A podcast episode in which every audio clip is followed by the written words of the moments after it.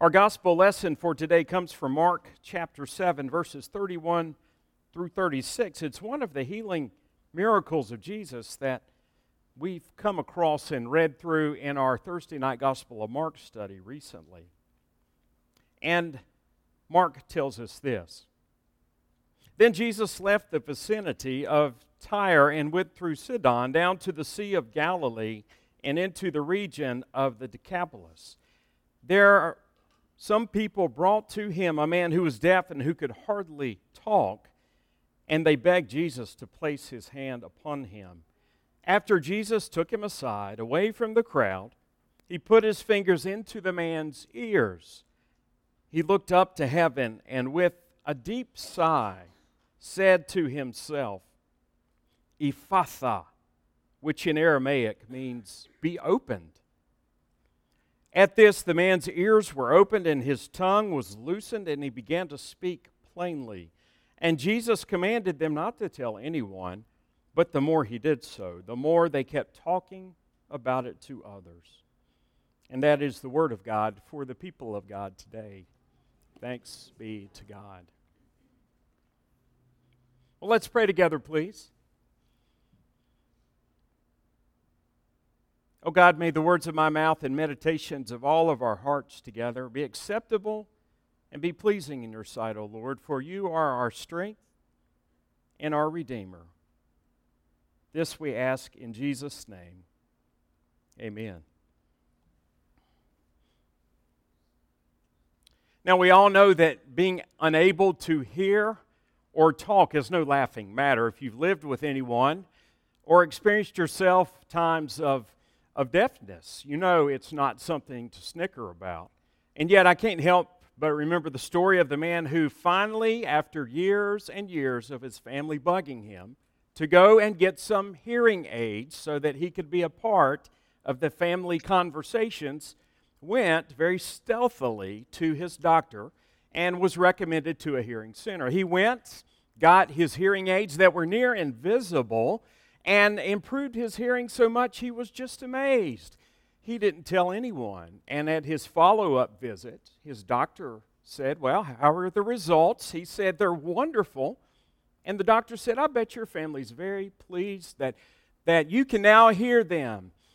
And he said, Yes, I've been listening a lot and not saying anything, and I've changed my will three times ever since my hearing has improved. Well, not hearing is not a laughing matter because, as we see in the story this morning, there were friends of this man that bring him to Jesus because he's lived a life for a while that we know of, unable to hear and speak. If you try to get through life without one of your, your main senses, it is an uphill challenge and a difficulty. And no doubt for this man, it was a hardship and his friends brought him to Jesus. And with that, Jesus took him aside and put his fingers in his ears and, and spit and touched the man's tongue, thought to have healing qualities in biblical days, saliva. And suddenly the man's ears were opened. He was able to talk. The miracle occurred, and lo and behold, the man was whole. He was new. He heard the world in a whole new way, perhaps for the first time, but we're not completely sure. But nonetheless, his life was changed because he heard, and he heard Jesus' voice first.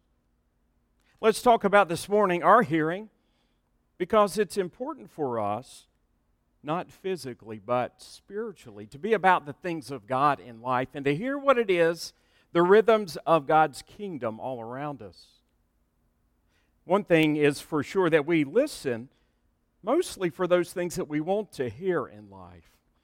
Though the deaf and mute man could not hear anything, a lot of times we condition our ears, don't we, to hear just what it is that we're looking for. We close our ears and maybe even our eyes and, and our minds, certainly, to the things of God when we think we know how they're going to turn out and how life is, that nothing can change. And yet, God shows, Jesus showed us in the story that miraculously our ears can be opened and we can hear things that by God's grace we would not have been able to hear otherwise. A friend of mine that I grew up with, working at a camp as a counselor, was Reggie Queen. Reggie was a Cherokee Indian, grew up in Cherokee, North Carolina, part of the Methodist Church there. And he told me a story once upon a time that I've always remembered and may have shared with you before about a Cherokee in the city of New York, downtown, where all of the busyness and the rush and the sound and the noise was. The Indian was there visiting his friend. And they were walking through the busy streets in the middle of the day. And he stopped and said to his friend, who was accustomed to that way of life, Listen, I, I think I hear a cricket. His friend laughed at first, saying, You must be joking, right? And all of this noise and all of this commotion that's going on here, you actually hear something as small and as quiet as that? I do. The Cherokee man said to his friend. He took a few steps ahead and, and found the planter there by the hotel entrance and pulled back aside the shrub that was there and he pointed his friend's attention to the cricket that was sitting there. His friend was amazed. How is that possible that you can hear that when I can hardly hear anything because of all of the noise that's going on around us? And the wise Cherokee man said, Well, it it's true that whatever it is that we are listening for, listening for is what we are going to hear. And with that, he reached into his pocket and he pulled out a handful of change and he held it up in the air and he let go. And the money falling on the concrete of the sidewalk and the clanging of it made everybody within a half a block stop and turn to see what they thought they had heard.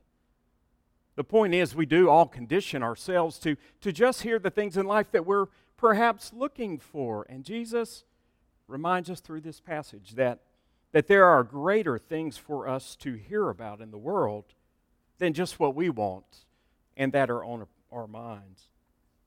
Doesn't Jesus point out to us in this scripture the, the fact that we need to be listening out to the needs of others around us? He does.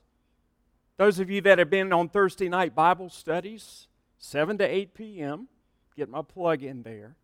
We have been reading about Jesus doing these miracles and about doing all of uh, the ministry that he's called and preparing the disciples to do after he's gone. And constantly, people are bringing others to Jesus to be healed, to be delivered, to be freed, to be given life because they've come to a place where they no longer have it abundantly. And Jesus takes the time out of his, his busy schedule and, and his focus going towards Jerusalem and the cross to stop and help the people that have need. Do we have ears, ears to hear those around us that are in need? I always celebrate, of course, the ministry that our church has in the community here, the ways that we reach out and connect with the needs of people that are around us. And we do that in a variety of ways. But think about in your own life. Think about in your own church. Listen and hear where the cry for help and the desire for attention and the need is. And take the time to stop and, in Christian love and compassion, as Jesus showed us, to help people that are in need. What is it that really breaks your heart? And does it line up with what breaks God's heart about what's happening in our world? I saw recently that Lifetime TV has begun Christmas movies already. Not in my house. Well, not when I'm around, anyway. Jenny might say more, more clearly. Yeah, I love Christmas movies, and I love the, the beauty of the stories of those, and there are a lot of great things about movies that, that show us the heartbreaks in life and the difficulties in relationships that we all can relate and grow from and, and find strength from. But sometimes I'm afraid that we go in our own lives looking for drama that others have instead of truly assessing and being open and listening to the drama that's being played out in real life that's all around us. Do you find yourself slipping into that? I can easily do that. There's real needs, real hurt, real pain, real struggle that folks all around us are experiencing if we will have the ears to hear and condition our hearts to be opened for Jesus' leading and for the Spirit to point them out to us. Jesus listens for the needs of others. He points us in that direction through his example to help the sick and comfort them and to feed the hunger hungry that are around us and to stand up for, for issues such as injustice and, and even to um, even to speak out and, and be just quite alarmed by violence and hatred that is everywhere.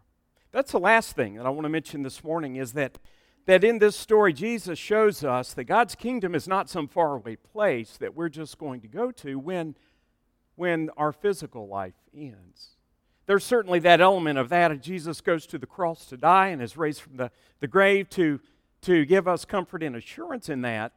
but plain and simple, Jesus proclaims in Mark's gospel, at least, that the kingdom of God is at hand. It's here, now, today. And he goes about for the next several years teaching his disciples and showing us what it means to live out, grasping the vision of God's kingdom here in our world. And we need that, don't we? More now than ever, I think, when we consider around us the, the vitriolic language and the hatred and the violence that, that seems so prevalent. We know that Jesus came to bring peace among people to live together as God desires, not to take up arms and take people out. God shows us through this miracle story that his kingdom is here and now, and we should look for that and seek it out in all that we do and how we live. I was at the uh, dinner last night celebrating the wedding for Casey and Aaron. Great meal, a lot of fun. Before the, the first dances started and before the toast took place, um, I had conversation with a family member of Casey's that was sitting beside me, and he was sharing with me, I suppose perhaps because I was the pastor that officiated and, and it was heavy on his heart, that he grew up in Pittsburgh and told me that he actually had gone to the Tree of Life Synagogue as a youth for his Jewish religious education. And so he went there and he learned, learned about what it meant to be a, a Jewish boy and had his, his bar mitzvah through through that place.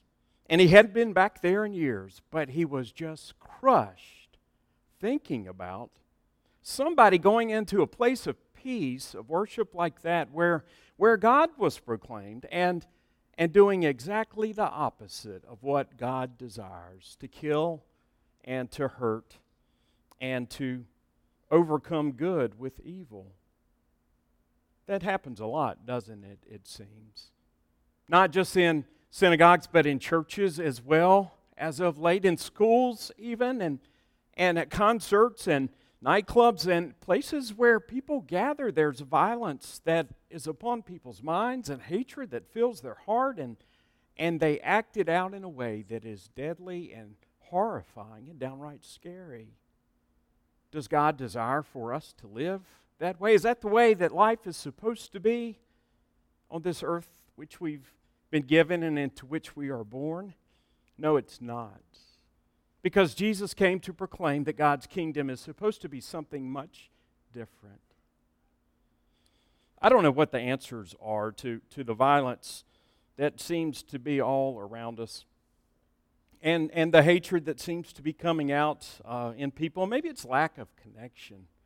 You know, we're so socially connected by electronics that sometimes I think we're distanced from other people interpersonally. And it, it makes everyone else perhaps not seem as human as we are. We hear the language of, of election season, and you just watch the commercials and you find the button to change the channel because all the negativity that is there is so real and we think to ourselves, is this the wonderful world that God desires for us to live in and have created on earth as it is in heaven? No. No, Jesus came to show us a better way, a different way. Important to note here that this man was not Jewish. And that was very important in Jesus' day because he said he came first to, to seek out and save the lost of Israel, God's family from the Old Testament. But here, as is the case in other places in Mark, he takes a turn and he goes, goes away from Galilee into the Decapolis, which is a place where, where Greco Roman religion is, is exercised and practiced. He goes to the places where the Samaritans live and he, he teaches and he, he heals and delivers people there. Jesus is coming not just to say we need to get along with the people we want to be with, but with everybody. We need to seek out God's kingdom for all people. And that's the point I think that this miracle brings us to today. Do we have the ears to hear that, despite our differences and despite the things that separate us? I'd like to think that when we come in on Sunday morning, um, and in all churches, that people are together as one in Christ Jesus. I'd like to think as Americans, we were all together with a shared sense of values, but, but those divisions just seem to come up in life and they seem to happen and they're destructive and divisive and not of God, but of this world. Our ears are conditioned to hear the things that we want to hear. And are we listening for the things of God that are good and right and life giving? Or are we focusing upon the things that drag us down into the drama that's, that's unnecessary in life and in the world in which we live? It's a question we all struggle with, and it's something that uh, we all should pray for. And I want us to do that as we prepare to close today. If you'd bow with me, please.